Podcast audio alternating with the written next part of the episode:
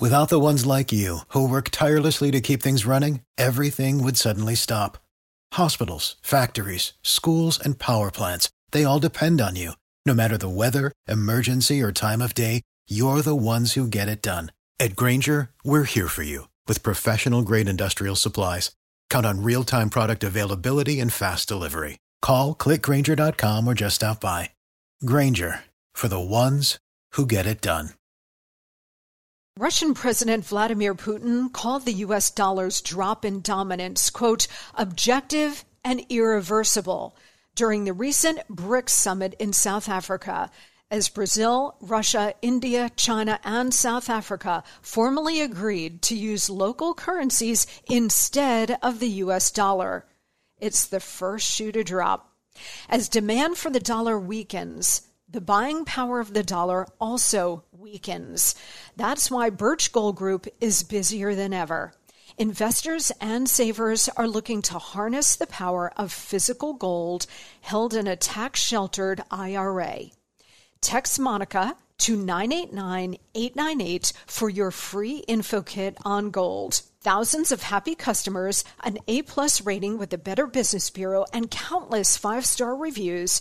You can count on Birch Gold to help you navigate transitioning an existing IRA or 401k into an IRA in gold. As the US dollar continues to receive pressure from foreign countries, digital currency, and central banks, arm yourself with information on how to protect your savings. Just text Monica to 989 898 to claim your free info kit from Birch Gold Group right now.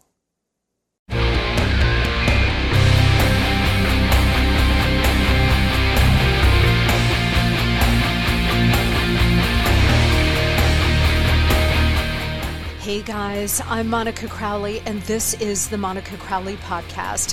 Thank you so much for joining me here on this Wednesday. Delighted to have you on board as always. This is your go to for Hot Liberty, a safe space for all of us thought criminals, independent thinkers, and yes, happy warriors. Don't forget to check me out on social media. Instagram, I am at Monica Crowley underscore. And Twitter and Truth Social, I am at Monica Crowley. You don't want to miss those accounts because they are pure fire. Also, by email, you can reach me at Monica Crowley Podcast at gmail.com. Again, Monica Crowley Podcast at gmail.com com. All right, later in the week, we're going to have an absolute blast on Friday because we're going to be joined by the one and only Terrence Williams. If you're not familiar with Terrence, you should be because he is one of the rare conservative comedians on the scene. He grew up in foster care, has an unbelievable story where his mother was a drug addict and he was separated from his siblings. And literally, if there's anybody in this country who should have fallen into drugs and gang life and criminal life and been behind bars is Terrence Williams. But he did not. He did not, because in his soul, he was a good person and he knew right from wrong. He also had a series of, well, some not so good foster parents, but also some good ones that raised him in the end. And he's just an extraordinary person, very, very funny, and uh, definitely MAGA for sure. So he is going to join us here on Friday, and we're going to have a lot of laughs with Terrence Williams, so not to be missed. Also, coming up next week, we're going to have Catherine Engelbrecht uh, join us, and uh, she has been all over election integrity for a very long time. She's going to break down where we are and where we're going as we head into 2024. Also, next week, we're going to be joined by the fantastic and brilliant Dinesh D'Souza. He's going to join us with his insights also into where we are in this country and where we are going. So you're not going to want to miss a second of these upcoming shows, I promise you. All right, today we're going to deal with the myriad threats facing the United States. I've been promoting Superpower in Peril. That is Dave McCormick's new book about the array of very serious challenges that we face in this country, both here and around the world. Uh, he ran for Senate in Pennsylvania against Dr. Oz in the GOP primary. Oz got the nomination, but I suspect that Dave McCormick is going to be back on the scene because he was an excellent, excellent candidate. He's going to be here in a couple of minutes to break down some of the most major threats we face, including primarily the CCP and China. Okay, uh, we talked a little bit about China on Monday, uh, broke apart some of this, but he is really, he's been on top of the CCP threat for a very long time and he's going to join us. But it's not just going to be limited to that. We're going to talk to him about the weaponization of government and a whole host of other threats and what it's going to take in terms of leadership and political will to bring this country back. So, Dave McCormick here is going to join us in just a couple of minutes. So, sit tight for that. But first, the Monica Memo. Round and round we go. Where we'll stop, nobody knows. At least not when it comes to all of the fake cases ginned up by the communists to target one Donald J. Trump. I want to bring you updates here on a number of these cases, including one that I had completely forgotten about. First, though, there's a fantastic group uh, being led by my friend Stephen Miller, who was and remains a top advisor to President Trump. He created a brilliant organization called America First Legal. America First Legal, if you're not following them on social media, you should be. Um, get on that right now uh, because they are doing amazing work in terms of uh, challenging in the courts a lot of what the left is trying to do because so much of it is unconstitutional, uh, blatantly illegal, and because they control all of the levers of power, including much of the judiciary, they believe that they can get away with it. And they do in many cases. But it's largely because we have not been organized in pushing back. But Stephen Miller has stepped up, created America First Legal, which again is an unbelievable organization doing really important work. They don't win them all, but they have had a number of significant legal uh, victories uh, for all of us and for the Constitution and our system. The latest is that they have exposed, I assume through a FOIA request, um, but America First Legal. Um, got documents from the National Archives with regard to the raid, the FBI's raid on Mar a Lago back on August 8th, 2022. Now, at the time, we spent a good deal of time on this show covering that raid, and I made mention of the fact that August 8th was a historically significant date. Why? Because that was Richard Nixon's last day in office. Last full day in office, he announced his resignation and he was gone on August 9th. Again, these communists know their history and they weaponize the history too. So, again, no, co- no uh, coincidence. So, this raid takes place, and at the time, Joe Biden and his administration were all, wow, we're stunned. We can't believe this. We had no idea. And the media was, was, of course, amplifying all of these lies. We had no idea. We're absolutely stunned. Joe Biden said, I had no idea this was going down. The National Archives also claimed that it had, quote, not been involved in the DOJ investigation of Trump and classified material. Oh, really? Huh. Well, America First Legal obtained documents from the National Archives, and guess what? Biden's administration was involved in the raid of Mar a Lago through something called a special access request. This is being reported by Breitbart, and other outlets have picked this up as well. So it does appear that the sitting leader weaponized law enforcement to target his main political opponent. It, not just a former president, but likely the candidate that was going to uh, go up against him in 2024, his main political opponent. So, again, I say, whenever you hear that this is a banana republic, again, I say, this is so much worse than a banana republic because in a banana republic, you do not have a long history of a constitution, a Bill of Rights, and all of the protections that those documents afford all of us. In a banana republic, you don't have any of that. So it's a free for all. But here, we have 200 plus years of that, those traditions and those rights and those, those avenues of redress. Not anymore. So worse than a banana republic. The sitting president has weaponized law enforcement and basically every other government agency against his primary political opponent. But it's not just Donald Trump in the crosshairs. We are now getting actual evidence that the DOJ and FBI, we know targeted parents who dared to show up to school boards to question CRT and the sexualization of children because they care about their kids and their education. Up in walks the FBI to target these people. And now we know that the DOJ and FBI have been targeting Catholic churches as well. And I'm sure other denominations are in their crosshairs, but the Catholics, uh, the Catholics really need to be targeted because they're the most organized and and influential religious group in the country, right? Targeting Catholic churches. Targeting you and me.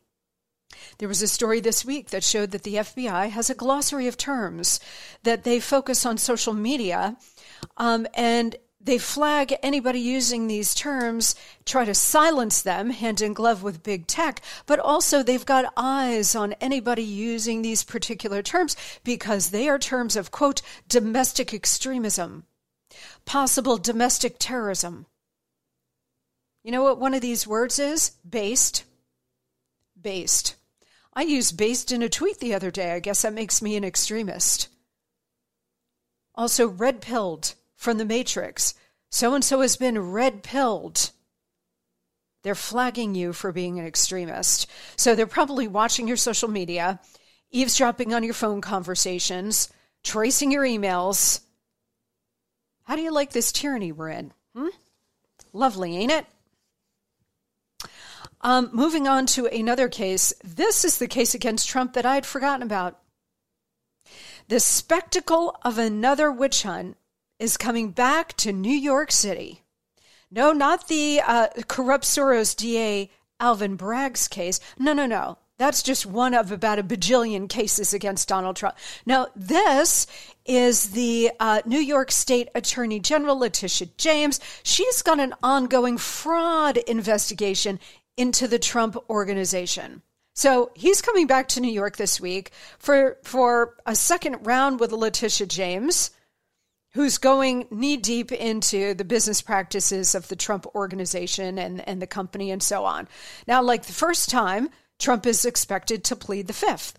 So we'll see what he does. But Again, they are inconveniencing him, harassing him, distracting him by hauling him back into New York so he could sit there, face her, and say, I take the fifth. All of these cases are completely bogus, but it doesn't mean in a blue jurisdiction like New York State, New York City, that they can't actually bring indictments like we just saw with him. This is weaponizing the judiciary. This is weaponizing law enforcement. This is weaponizing these DA's offices and state attorney general offices. But they just don't care. They don't care about tearing down the system. That is their objective. That is the point. This is a communist revolution, guys. All of these cases are case in point. On now to the third case. Corrupt Soros DA Alvin Bragg whines like a bitch and is suing Jim Jordan.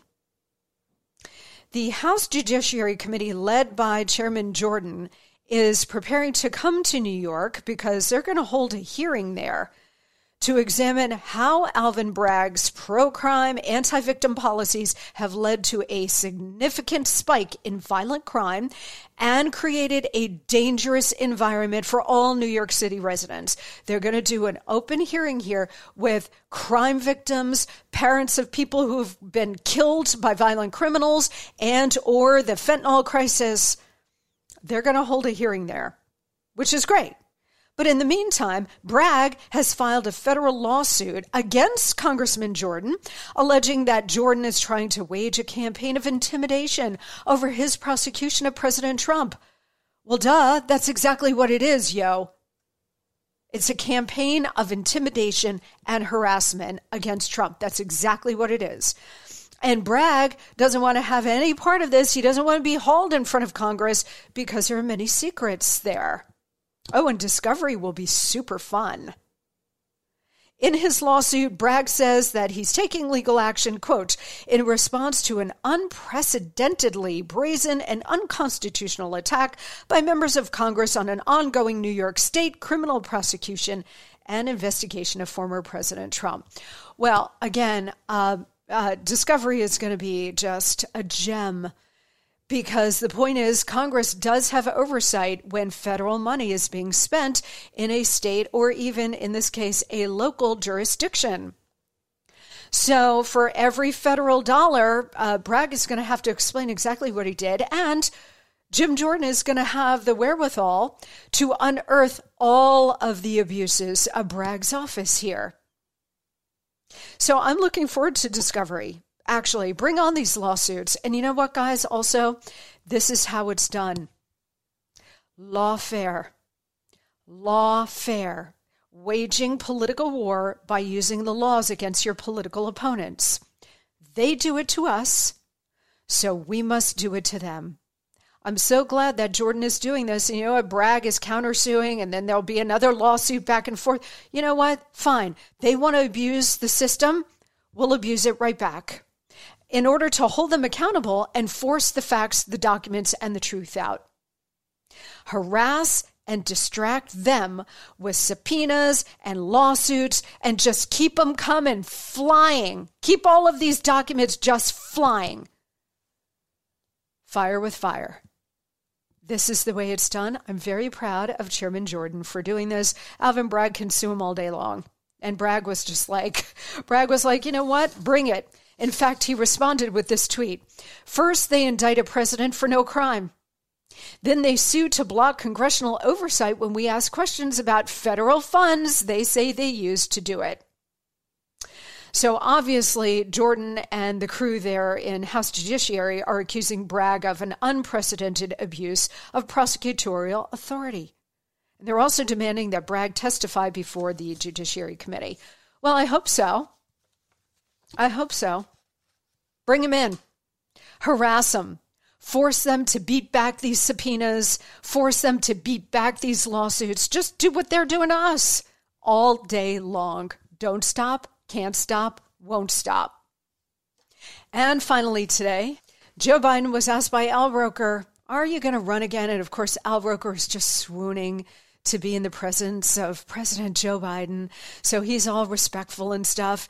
Joe Biden answered the question by first uh, dropping a non sequitur that made absolutely no sense about Easter and looking for eggs and dropping eggs or something. And then he gave a, kind of a word salad of an answer. Listen. So th- this is a fantastic event, one of my favorite of the year. I was just wondering, uh, uh, Mr. President, uh, will you be uh, taking part in the Easter egg rolls uh, after planning on after 2024? Well, I plan on at least three or four more Easter egg rolls. At least three or four more. Maybe, maybe five. Maybe five. maybe maybe six. So what the hell? Are you are you saying that uh, you would be uh, taking part in uh, our upcoming election in 2024. Well, I'll either, I'll, either, I'll either be rolling an egg or you know being the, the you know the guy who's pushing them out. Come on, help a help a brother out. Make no, some news no, for no, me. No, here. well, I, I plan on running now, but we're not prepared to announce it yet. So he plans on running in 2024. Uh huh. And he's pushing it off to the fall. Look, they could run weekend at Bernie's candidate they could, but they're going to have to drop another pandemic on us to keep Biden in the basement. I don't know what's going on here. I still suspect, and the evidence is beginning to mount in this direction, that they're pushing off the announcement of Joe Biden because they want to make way for Michelle Obama. And so they want to freeze out everybody else, make it impossible for them to declare and run and raise money. So they'll push it off into the fall. And then they're paving the way for Michelle. I could be wrong. But in the next couple of weeks, I'm going to ask back our good friend Joel Gilbert, who did the documentary Michelle 2024, to give us an update on this because things are looking a little, I don't know, the pieces are starting to fall into place for Michelle. If you believe in circumstantial evidence, so we will take a close examination of that here in a couple of weeks with Joel. All right, guys, sit tight. When we come back, we're going to be joined by Dave McCormick. We're going to talk about the array of threats that we face and how to deal with them all. Sit tight. Okay, everybody, listen up. We all want to be healthier, right? Well, to get there, we have to have a healthier diet, which is not always easy to do. I can attest to that. You know, that shredded lettuce in a double double and the fruit filling in a donut are amazing, but they do not count toward the recommended five servings of fruits and vegetables a day. Sorry to be the one to break it to you, but they don't. I don't always eat healthy either, but I will share that the Mayo Clinic says if you want to help prevent heart disease, lower blood pressure, and cholesterol, Eat five servings of fruits and vegetables every day. I don't, and you probably won't. That's why I take Field of Greens. Unlike other supplements, each fruit and each vegetable in Field of Greens was medically selected by doctors to support your vital organs, like the heart, lungs, kidneys, and the immune system. Flu season is here, and I trust Field of Greens to help me stay healthy. Field of Greens works fast and tastes so good. It's really delicious, guys, and you'll feel better with more energy. And you'll notice your skin, hair, and nails will look healthier too. I certainly noticed that in me since I started taking Field of Greens. If you don't always eat right and exercise, join me and take Field of Greens. Let me get you started with 15% off your first order. Visit fieldofgreens.com and use promo code Monica. That's promo code Monica at fieldofgreens.com, fieldofgreens.com. Well, I'm absolutely delighted to welcome a true thought leader on all of the issues related to the managed decline that we're current, currently experiencing in this country, how to halt it, and how to begin and sustain a real process of national renewal. Dave McCormick has already had a legendary career, and in many ways, he's just getting started. Dave graduated from West Point. He served in the United States Army in the storied 82nd Airborne Division. Yeah, hell yeah. And he was part of the first wave that went into Iraq during the Gulf War, where he won the Bronze Star. He then went on to serve our country in a different way as both Undersecretary of Commerce and Undersecretary of the Treasury for International Affairs. And I can tell you, having spent two years in the Treasury Department, that that top position at Treasury is extraordinarily important important. Dave was our chief economic diplomat during the last few years of the George W. Bush administration. He then went on to a very, very successful career in the private sector as the CEO of Bridgewater Associates. And last year, of course, he was a Republican candidate for the United States Senate from the great state of Pennsylvania. He's also the author, if all that weren't enough, he's also the author of a brand new and very important book called Superpower in Peril, which is available now wherever you get your books. And he joins us now. Dave, welcome. Oh, Monica, thanks for having me. I really appreciate it. How is it to hear uh, your legendary career said back to you like that? Are you blown away by what you've accomplished? Well, it, you know, it, when you when you hear it described that way, it always makes me chuckle because the, the reality is there was lots of uh, lots of valleys along the way, and um, I tell a story uh, with my family that they always get a kick out of this. But you know, when I was um, when I was growing up, I I always made these choices where I left the military. My dad was terribly disappointed because he thought I, you know, I lost the opportunity for a pension. And then, uh, then I worked at McKinsey and I left McKinsey. So it was, I think, the age of 35 or 40 before my dad actually thought that things were going to work out okay. So so it didn't seem so it didn't seem so great at the time, but it's but it's worked out all right. Well, I would say yes, for sure. And your parents always want you to have a backstop. Like, okay, honey, you want to be a model or an actress? That's nice. Um, go to accounting school. You know, exactly. Go, go, get an advanced degree. They're only trying to protect you. But yes, your your career absolutely uh, worked out. You're just absolutely a superstar. So I am really happy to have you here, uh, Dave. And I love your book. Like I said, it's critically important, and I want everybody to go and get it and read it and really absorb it. There's a lot to cover uh, with you because you do sort of break apart what we're facing here. I want to start with a national diagnosis, if we can, because everywhere we look, from the economy to the border to crime to cities in crisis to national security, we see crisis and collapse. Are we in, as I said earlier, a state of managed decline, uh, managed by those who seek the what President Obama once called the fundamental transformation of the nation. When he said that, said that back in 07, 08, nobody stopped to think, well, what does he mean yeah, what is by the right. fundamental transformation of the nation? So as you see it, are we in a state of managed decline? Yeah, we, I, we really are. I'm not sure managed because managed suggests that it's purposeful and, and, and, and people are in control. And I think we, we have in many ways a chaotic decline um, in the sense that we're, economically and you know in huge peril with uh, our debt levels of 31 trillion dollars, a 40-year high in inflation. Uh, but but probably most important, you know, 75% of Americans um, are living paycheck to paycheck. The majority think that uh, their kids are going to be less well off than they are, and 80% of Americans think the country's headed in the wrong direction. And so, um, by any measure, um, we're struggling economically, but but then on top of that, we have an existential threat from China. So we have uh, corrosion and erosion within, combined with a with a really unprecedented economic and national security threat abroad, and and that's the the moment we find ourselves in. And you know the the premise of the book in 30 seconds is that decline's not inevitable, but neither is renewal. It depends on what we do.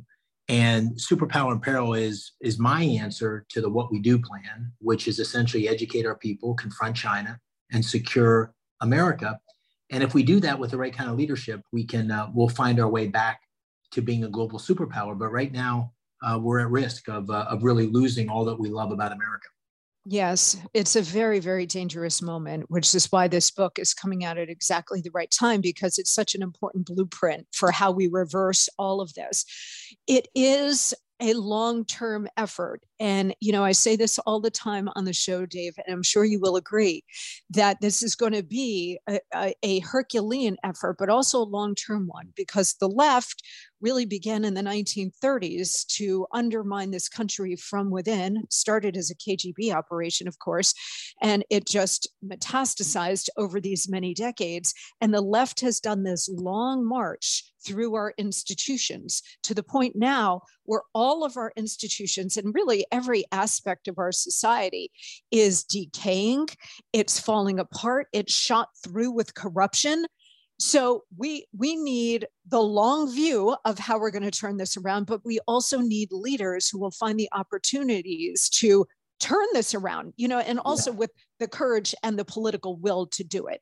I, I, I couldn't agree more. I uh, the the other piece of decline which you refer to is is call it the spiritual decline, but it's just yes. it's just what you said. It's the notion that our our institutions um, are being hijacked by a by a progressive ideology that's chipping away at, at some of the fundamental building blocks. Let, let me give you a couple examples. Our schools, which are teaching a history of America that uh, you and I wouldn't recognize, uh, an idea that we should that our children should be ashamed uh, that America was conceived in sin, as opposed to America being, by any measure, the most exceptional country in the history of the world, despite dark chapters which we've continued to you know evolve and progress.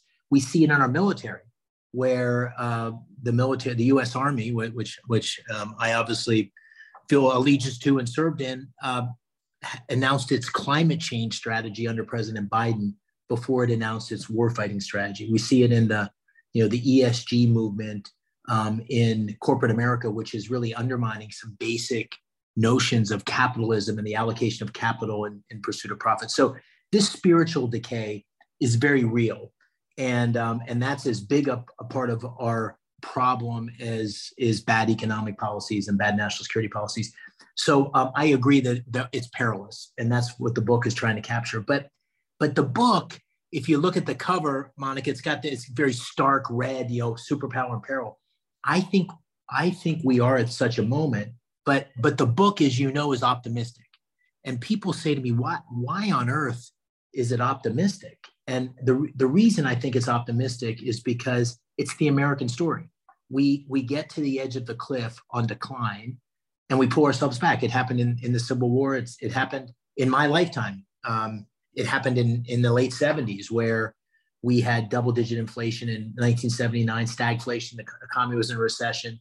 We had the, the Soviet Union looming large. We had Desert One, where uh, Iranian host in pursuit of rescuing our hostages in Iran, we lost eight service members on the in the sands of Iran. It was a lot like the debacle in Afghanistan. And I remember sitting in the gla- gas lines with my dad in 1979. There were kind of odd days and even days. You couldn't get gas any day you wanted. You had to get it on the day you were assigned. That's how bad it was. And four years later, Monica, four years later, I was a plebe at West Point. It was 1983. The economy was on fire. Inflation was in check. We were in the middle of a, a military buildup. Um, there was optimism in the air. Um, America was back, and it was morning in America, and and that was the tagline for President Reagan's uh, second uh, campaign, and um, and that was leadership. So I agree, it's a long fight, but I also agree that leadership the right kind of leadership can really change the direction of the country. And that's what I'm arguing for in, uh, in Superpower in Peril. All right, Dave, I'm going to ask you to please stand by. We've got a lot more to cover with you. But first, guys, The Economist recently reported that American philanthropy is going woke like everything else, and predominantly funding left wing causes. Do you want to help counterbalance this left wing influence? If so, consider listening to Giving Ventures. It'll give you a really good idea of the liberty minded organizations working to erase the heavy hand of government so individuals can prosper and thrive. Giving Ventures is a podcast designed to help donors and prospective donors discover new opportunities to change the world for the better. Twice a month, the Giving Ventures podcast highlights several nonprofit efforts, initiatives, and projects that leverage private philanthropy to solve public problems. Recently, they were joined by Star Parker, founder and president of the Center for Urban Renewal and Education, a charity that works with lawmakers to craft policy that lifts people out of poverty. Kendall Qualls, the president of Take Charge MN, whose organization promotes common sense family policy and vocational training. And Bob Woodson, founder and president of the Woodson Center, a charity that helps revitalize low income communities. The show is a product of Donors Trust, the oldest and largest donor advised fund, helping conservative and libertarian givers simplify, protect, and grow their giving. The team at Donors Trust regularly engages with the policy groups, student organizations, academic centers, and civil society nonprofits that work to limit government, grow personal responsibility, and strengthen free enterprise. So, if you care about the principles of liberty, and if charitable giving is an important part of your life, Giving Ventures is the podcast for you. Subscribe wherever you get your podcasts, like this one, and catch up on the latest episode by visiting www.donorstrust.org slash Monica. We're coming right back.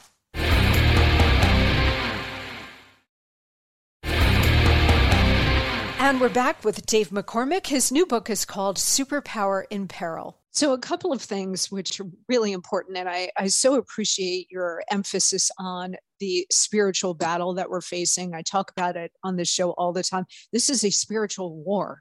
You know, we can talk about certain politicians and certain election, uh, you know, races and things like that. But in the end, there's something much bigger going on here. We see a lot of evil you know, a lot of evil making itself known um, across our culture, but really across the West and the world and so on. So I'm really glad that you're talking about the spiritual nature of this. My first boss was former President Richard Nixon. I came out of college after writing him a letter. I ended up working with him for four years until he passed away. This was mid 1990s. And he, at the time, was writing about the spiritual nature, the, the corrosive effect of like the breakdown of traditional beliefs uh, in this country, whether it's religious faith, whether it's patriotism.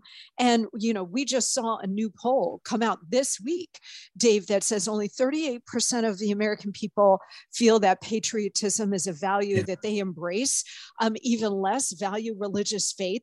So, all of these things that have tied America together, because America is really centered around an idea of individual liberty and economic freedom. If, if we are no longer um, rallying around that tent pole as a unified people, then what does it mean for what you're laying out here? How do how do we get that uh, back? Can we put the toothpaste back in the tube?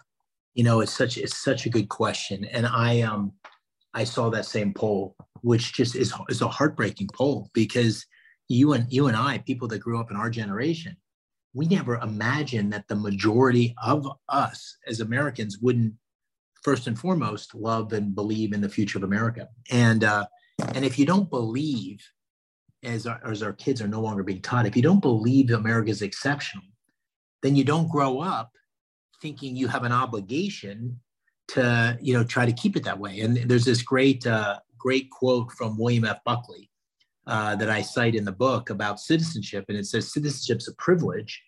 You know, to be a citizen or a part of the greatest country in, in the world, but it's also responsibility, and everybody's got to do their part, and um, and and to keep it that way. And and that's uh, one of the things I try to address in the book. And there's no easy answer to your question, but I relate it to a couple stories and maybe in the stories we there is at least part of an answer and the story i talk about is when i was a, a young lieutenant in the 82nd airborne and i, I showed up and i um, you know i had a, a, a, kid from rural alabama and i had a, an african american from newark in my platoon and i had a you know a kind of a middle class kid from boston that dropped out of college and i had a Puerto Rican platoon sergeant who was 35 and I was 20, 22. And it seemed like he was ancient at the time. You know, he was the old man that was going to keep the young lieutenant out of trouble.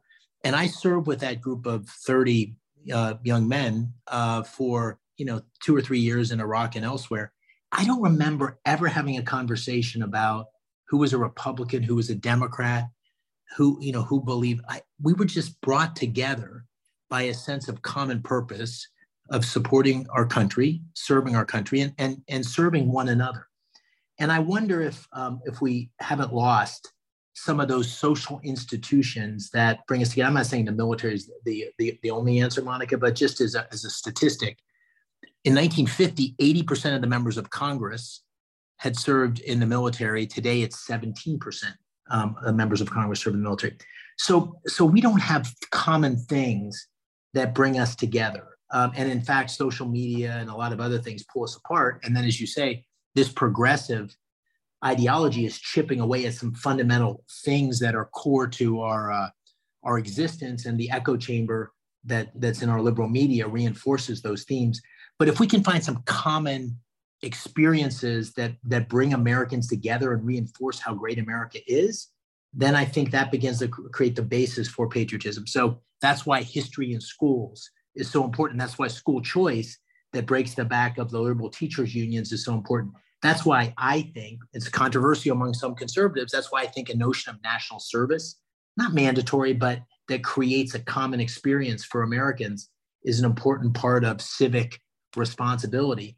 And I think those sorts of things are what's going to be necessary to, to change the spiritual direction. The final thing I'll say, I know I'm talking a lot here, is top down leadership in those institutions. So if you think about the wokeism we see in the in DOD, that's why we need a you know a conservative president in 2024 a conservative cabinet um, at the federal government level that's going to wring out uh, that that uh, deeply embedded uh, progressive ideology. And you know, I saw that to some degree at the Treasury. You, when you served, you probably saw some of that too. That's gotten a lot worse over time, and we need leaders who are going to take a top-down approach to uh, uh, to getting rid of it. So that's those are some of the ideas. That is a really critical point because I don't care whether you're talking about government or industry or academia. We have, as a collective society, for far too long, Dave, allowed the inmates to run the asylum. and they continue to run the asylum. So you've got like Gen Zers telling the CEO of Coca Cola, if you don't take a stand on trans rights, we're going to quit and or take to social media begin boycotts. And so they they feel like they have all of this leverage to inflict on whether it's government or a company or you name it.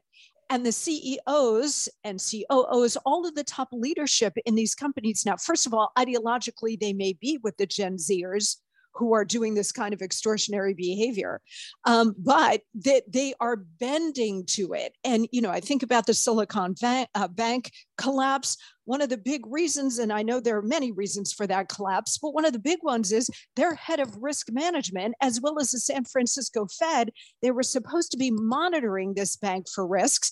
And instead, they were focusing all of their time on DEI and ESG rather than their core mission.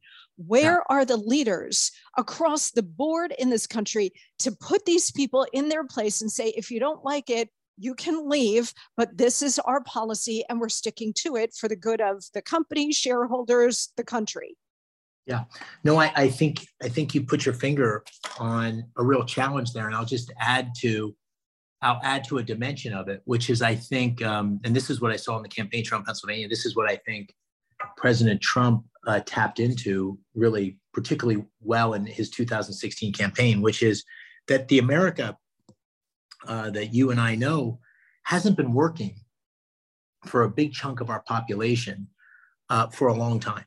And that was the thing that was most striking on the campaign trail. I, I knew the reality, I knew the numbers, but I didn't feel it as viscerally until I, you know, spent 30,000 miles in a pickup truck going to, you know, every mm-hmm. diner and VFW.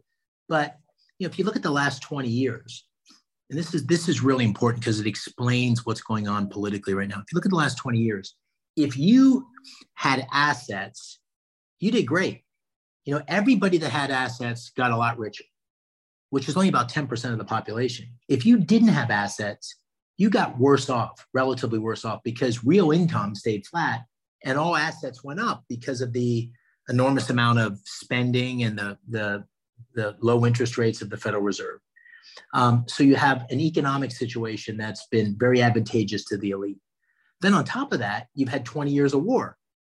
And those 20 years of war have come disproportionately, the, the wounded, uh, the people that were killed, the people that came home with scars, both mental scars and physical scars, those came disproportionately from, uh, from people that um, lived in those rural communities in many cases and, and also uh, weren't advantaged by uh, the economy. Then on top of that, you look at fentanyl. And fentanyl, which is a real crisis in Pennsylvania and around the country, is, is corroding those very communities. And then you look at inflation, and inflation hurts us all, but it really hurts working families and, and, uh, mm-hmm. and people on fixed income. So the system has not been working for a big, big part of the population. But the, the elites that live in Washington and New York and San Francisco and Los Angeles, they don't have, they, they, you know, if even if you give them the best intentions, they don't have a feel for that because they don't see it. And if you give them the worst intentions, they're self dealing um, to advantage their interests. And, and the Silicon Valley Bank is a good example because what happened there um, is just as you described. But beyond that, the, the bailout that came, um, the protection, the insurance that was given for the uninsured deposits. Let's, let's think about what happened here. So, if you were the lawn mowing guy that mowed lawns for Silicon Valley Bank and you were a creditor, Silicon Valley Bank owed you money, you just you just didn't get your money because you you the creditors got a, a big haircut. You didn't get paid. But if you were the rich venture capitalist that had uninsured deposits and lived down the street in the $10 million house, uh, your, your deposits got protected. That's just a little micro example, but that's what's been happening across society. That's what's been happening with the decisions that have been made. And that's why you have a whole uh, set of the population that's deeply disillusioned with the kind of leadership we have. And, uh, and that's why I think the moment may be ripe for the kind of transformational change that, uh, uh that you, know, you and I were talking about when uh, you mentioned the point when uh, President Obama said he was going to transform the economy. Well, he did. Unfortunately, yeah. it, it's in the way that I just described, but there's an opportunity to transform it back with a set of policies that bring opportunity back to these communities, that bring manufacturing back to uh, places like Pennsylvania that make us less dependent on China, uh, that put us in a technology leadership position. That's what this book is trying to outline is an agenda that really serves all Americans, not just um, not just uh, those that are living on the coast and in big cities. Yep. And listen, I mean, this was a big part of President Trump's appeal back in 2015 and 2016. He spoke directly to the folks that you were describing, Dave, which is the forgotten men and women of this country, mostly live in the center of the country, but they're, they're all over and they have been left behind by globalism and the movement of their jobs to places like China, where the labor is basically slave labor. They've lost their jobs, their communities have been decimated. And Trump came in and said, I see you, I hear you, and I will be your champion.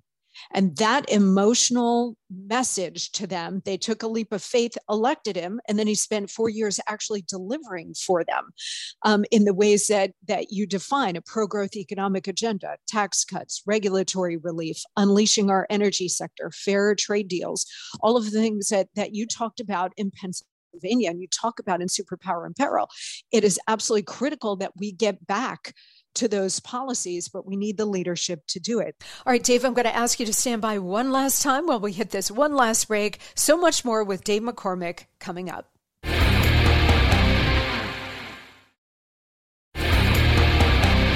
And we're back now with our final moments with Dave McCormick and his new book, Superpower in Peril. Let's talk a little bit, Dave, about what you lay out in Superpower in Peril, because you talk about three opportunities for national renewal. You talk about the races for global supremacy in talent, technology, and data. So let's take them one by one. Can you talk a little bit about talent and education and how we can move on that front? Yeah, the um, you know, the thing you learn as a CEO is there's lots of things that you want to fix, but to you know to make a company uh, to turn around a company or, or, make a company successful, you need to pick the the three or four things that are going to make the biggest difference, and and that's what I try to do in this book. And I thought about the the history of America is one of innovation, and we've always been at the leading edge of innovation, and that's always you know served us well economically. We've you know, become the most vibrant, dynamic economy in the world because of innovation and um, and we become the most powerful military because of innovation. So I went back to what what is ailing us right now, and it's a lack of innovation. It's a lack of uh, productivity enhancement. So our productivity is about half of what it's historically been, and we're losing the war with uh, China in terms of technology. There was a Wall Street Journal story I don't know three or four weeks ago that had a Australian think tank that assessed 44 critical technologies to national security, but also uh, economics, artificial intelligence, you know, satellites, things like that. China was in the lead, Monica, in 37 of the 44, according to this Australian think tank. So we have a real problem. And so the solutions I come up with are, are those that are necessary to bring back that vibrancy to our economy, but also position us to win the competition with our primary adversary, China. And so education is about essentially school choice uh, at the secondary level because um, our kids are slipping behind. We're 22nd in the world among industrial economies in math, science, engineering. And it's because we've got a public school system that's a monopoly, um, that's not teaching our kids well, and is teaching them um, ideas that are inconsistent with America's future. So um, I advocate school choice. We've been talking about that as conservatives for years. We're at a tipping point now post COVID where we're starting to see real movement with governors like Huckabee and DeSantis and others really pushing the envelope. And I think we've got a real moment to, to create choice as a, as a primary thing. The second on the education front is we need to have much, much better skills training for our workers. You know, um, one of the big reasons our semiconductor industry went offshore is we don't have um, adequately skilled workers to support it onshore, and we have to have it onshore. And so, um, you know, not every kid needs an education. There's great middle class great productive jobs if we have the right training. So veterans benefits, like I, I use the GI Bill coming out of the Army. We need that for uh, technical training. We need Pell grants that help build out skilled workers that can that can be part of this new economy. And then um, and then finally, we need a technology leadership plan that puts us back in the lead. The problem is China is heavily subsidizing um, all these technologies, and they're they're winning the race we need a model that's not a China model, because that state uh, driven model is going to fail eventually. And we need a model that's not an industrial policy model like the Democrats, where you're essentially in, doing social engineering through government money. What we need is a, is a set of incentives that create a draw for private capital into the key industries that are most important for our success 5G, artificial intelligence, quantum science.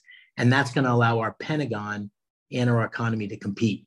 So those are some of the ideas that I lay out in in the chapters. Um, the final ones on data. Maybe I'll just take a minute on data because please we're, we're seeing this with TikTok and everything. Data is incredibly important. Data. People say data is the new oil. Data is is more important than oil used to be because data is at the core of innovation, but it's also at the core of our security. And so if you think about China, China has a data strategy. Um, it's got complete control of the data of its citizens. Citizens. It uses that for security purposes. It uses it for innovation. China has control of data from around the world, including some of our data, and we have no data strategy at all. So we need privacy guidelines that protect our individual data. So um, I don't know if you if, if you feel the same way I do, but when I order a pair of sneakers online, and then I get uh, uh, advertisements for sneakers for the next three months, it kind of spooks me. Who mm-hmm. who sold my data to whom? Right? I have no idea where my data is going. But beyond that, we have a social media network with uh, all these social media companies that are taking our data, using it in ways outside of our control, and then playing it back to us with a social media environment that's heavily tilted to the left and it's an echo chamber for um, that progressive ideology that we talked about. So, a good example is COVID. How is it possible that it was sacrilege to describe the possibility that COVID might have originated in the laboratory in Wuhan, which, which studied such viruses instead of a marketplace? Like that was a conspiracy theory that the you know the right wing was promoting and and we couldn't really talk about it. It wasn't talked about as a, as a real possibility until here we are three years later and our intelligence services are saying yeah that that seems like it could really well be where covid originated from. That's the kind of the hunter biden laptop. These kinds of things are being suppressed. So um, i'm a small government guy. I think less government's generally better. But in the case of big tech i argue in the book that i think our government should play much more of a role of ensuring that big tech is accountable and imposing um, some accountability potentially with uh, Section 230 or some other things that would make big tech liable for some of the the uh, biased uh, uh presentation of the facts that it's that it's doing. Um, the final thing we need to do is coordinate with our allies around the world on, on data. So, you know, we don't have the kind of data control that China does. We don't want that. That's because they're an authoritarian government but we can partner with Australia and Japan and lots of other uh, countries on data in a way that'll help check uh, the superiority of uh, China on the data front. And if you if you want to know how powerful data is, just look at what's happening most recently with chatbot and uh, an OpenAI. This is scary stuff. Data yes. is the new frontier. We need a strategy to deal with it, and right now we're um, sadly we don't have one. In our final moments here, let me just ask you about data because we spend some time on this show talking about the threat from TikTok, which is a CCP surveillance tool, Dave. But, you know, like Gen Z, you know, they'll say, what do I care uh, about my data? You know, everybody knows everything about me anyway. They've grown up in a completely different world with like zero expectation of privacy. And a lot of them say, look, I'm nobody prominent. And what do I care if the CCP has my data? What do you say to them? You know, right now, I think um, it's um, there's a naive, naivete. I think we haven't seen yet how the power of that data will be applied. But but I, I think it's um it's part of a culture that is disconnecting um, our kids from um, their their responsibility and their contribution to the future of, of, of, America. You know, we saw that with Project Maven, where Google uh, engineers wouldn't cooperate with the Pentagon. It's almost like America's a flywheel. So if you just don't do anything, it's just going to keep being great. That's almost the uh, the impression of this generation, that this new generation, as opposed to realizing it only stays uh, um, exceptional if we fight to keep it that way. With regard to data in China, you know, there was a story that I report in the book of Fitbit data from our troops in Afghanistan that the Chinese um, were tapping into. So just think about the what that data tells you, what it tells you about our troop movements, what it tells you about the health of our soldiers, what it tells you about the number of our soldiers. So data has power that may not be obvious to you at the moment, and uh, manipulated data uh, allows um, China or or others to manipulate the um, um, the the understanding, um, the health and well-being, um, the actions of a whole part of our population. So we're we're at the beginning of a new frontier of data. What's happening with chatbot is is is significant to the future of humanity as the PC, and um, and we're nowhere in terms of a strategy uh, as America to deal with that. We need leaders who at least are asking the right questions. I don't think the answers are easy, but sadly, we don't even have people asking the right questions these days. Yeah, no, that's true. And I'm so grateful to you for spending so much time in your book and also this conversation, but every time you speak, um, where you really deal with the existential threat posed by the CCP. Um, you know, we, we're a sort of Cold War kids, but the threat posed by communist China is a much more sophisticated and hydra headed threat than the Soviet Union ever was. And we simply don't have the leadership now, certainly not in Joe Biden, who's completely compromised by the CCP. But across the board, we just, their policy, their longstanding policy of elite capture, whether it's the NBA, whether it's America's, uh, uh, you know, movie industry, Hollywood, you name it, um, they have captured our elites and compromised them with the promise and delivery of massive amounts of money. And so, you know, we, we simply don't have the leadership to deal with this existential threat, and it's getting more serious by the day. Speaking of leadership, uh, final question for you, Dave McCormick. You talk in the book, Superpower in Peril, about the need for transformational leadership, and you talk about the desperate need for vision courage, humility in our leaders, and also selflessness to really give up the life you know and go serve your country. So, the question to you is you ran last year for the Republican nomination for US Senate in Pennsylvania. Might you be one of those leaders? Are you considering running again? Yeah, well, th- thanks for asking. You know, I'm certainly considering considering when you lose by 900 votes, crazy. you, know, you, don't, you don't lose the motivation uh, to try to serve. So um, I certainly am trying to figure out the best way to serve. I actually started the book long before I decided to run for Senate. It was long before Senator Toomey had even decided to step down. So the book was motivated by the belief the country's headed in the wrong direction.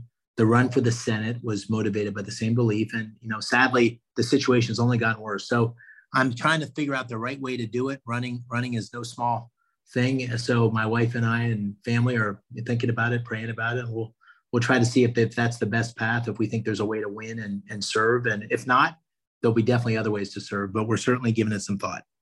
Well, you have really spent such a big part of your life serving this country in uniform in the US military, of course, and then in government service and then running uh, you know running for high office and we really really need you we need smart people who get it who are America first, who can help bring this country back.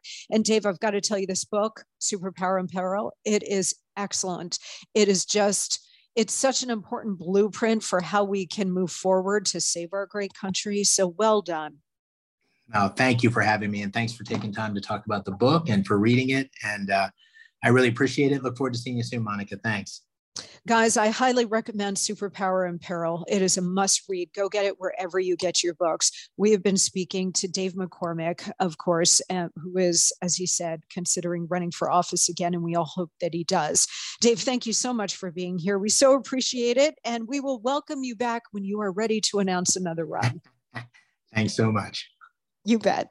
Okay, another important show in the can delighted to have had you guys with me today for this important conversation. As always, also thank you so much for checking out our fantastic sponsors.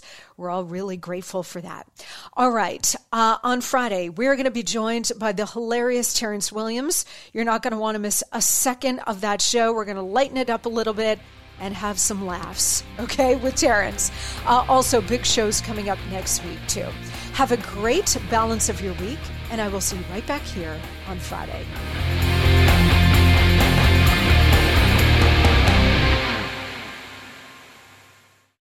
For the ones who work hard to ensure their crew can always go the extra mile, and the ones who get in early so everyone can go home on time, there's Grainger, offering professional grade supplies backed by product experts so you can quickly and easily find what you need. Plus, you can count on access to a committed team ready to go the extra mile for you. Call, click grainger.com, or just stop by. Grainger, for the ones who get it done.